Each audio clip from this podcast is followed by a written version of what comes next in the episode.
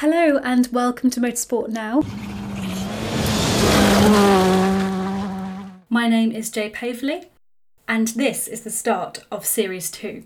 Sorry it has been a while, but I have been recording and interviewing plenty of people, and just like Series 1, I'm trying to get perspectives from all the different angles within motorsport.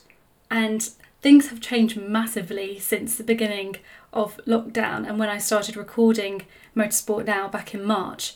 So, what I really want to find out is how is everyone trying to get back onto the circuits, onto the stages, and how has it affected different businesses within motorsport. I've got a variety of interviews ready to be released, and I'm really excited for you guys to listen to them. I've got presenters, I've got family members within Formula One teams, I've got karters, and finally, I will actually be releasing an interview with myself and Hannah McKillop, uh, both interviewing each other, and we're going to kind of try and get right into the, the depths of our experiences within motorsport. So uh, hold on to your, your handles for that one because uh, we really get into the nitty gritty.